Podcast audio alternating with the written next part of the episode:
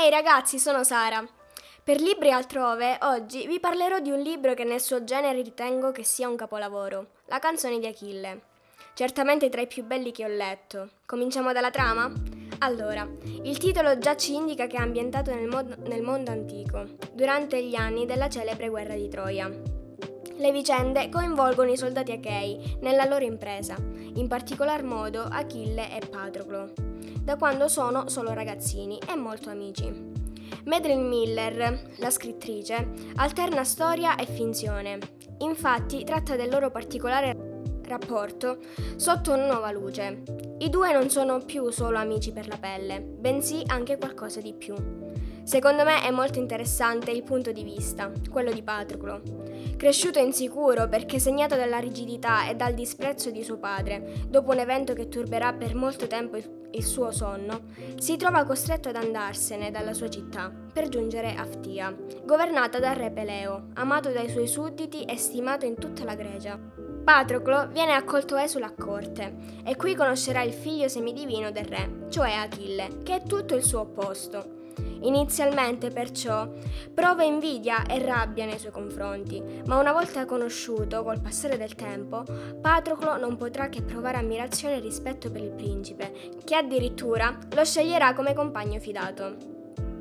Cosa non piace a Patroclo di Achille? Gli piace tutto, la bellissima voce, le agili dita che si muovono veloci e leggere sulle corde di una lira, i muscoli delle spalle e del petto che si contraggono per lo sforzo durante gli allenamenti. Così i due ragazzi diventeranno inseparabili e il loro rapporto crescerà parallelamente al trascorrere del tempo e della vicenda. Quando Achille viene chiamato a combattere nell'esercito di Agamennone, Patroclo lo seguirà senza esitare. Ormai entrambi hanno capito che qualsiasi cosa siano i loro sentimenti non sono riferibili a una semplice amicizia, ma a qualcosa di più. Questi sentimenti però vengono contrastati da Teti, la madre divina di Achille. Teti, la quale non reputa Patroclo degno della compagnia e dell'amore del figlio.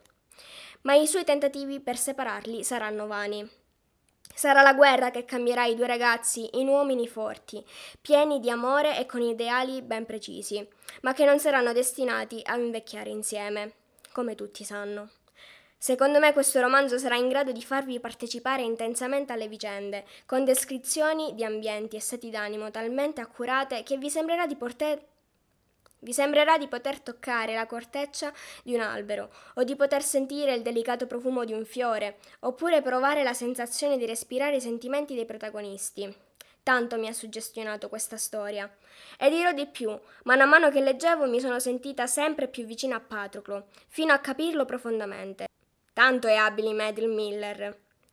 Indovinatissimo anche il titolo, che sottolinea il fatto che durante tutta la storia Patroclo sarà come in estasi per Achille, fino a provare per lui una sorta di adorazione. E così parla dell'amore che prova per lui, scrivendo nel suo cuore la canzone di Achille, narrando le sue lodi e ricordando tutto di lui. Potrebbe sembrare una storia d'amore qualsiasi, ma quando si comincia a leggere non si smette più, si vorrebbe continuare per sempre. Ammiro l'incredibile capacità di questa fantastica scrittrice per non aver reso assolutamente scontata una storia di cui tutti conoscono ogni dettaglio e anche il finale. Ho veramente amato il modo in cui le parole scorrevano alimentando la mia curiosità di lettrice, e sempre con un tocco leggero. Credo che anche questo sia la chiave del successo e della fama del romanzo, sin dalla sua uscita. Sapete come ne sono venuta a conoscenza? Dopo aver ascoltato una bellissima recensione di una ragazza sui social. Ora spero di essere stata capace anch'io di invogliarvi a leggere la canzone di Achille. Lo consiglio a tutti, soprattutto per i ragazzi come me che hanno un'età tra i 13 e i 18 anni, quando ancora si sa poco della vita, e questo libro può insegnare tanto. Non mi vergogno di confessare che ho pianto per il finale del libro, tanto mi ha toccata nell'anima. Forza ragazzi, ora tocca a voi. Bye bye da Sara!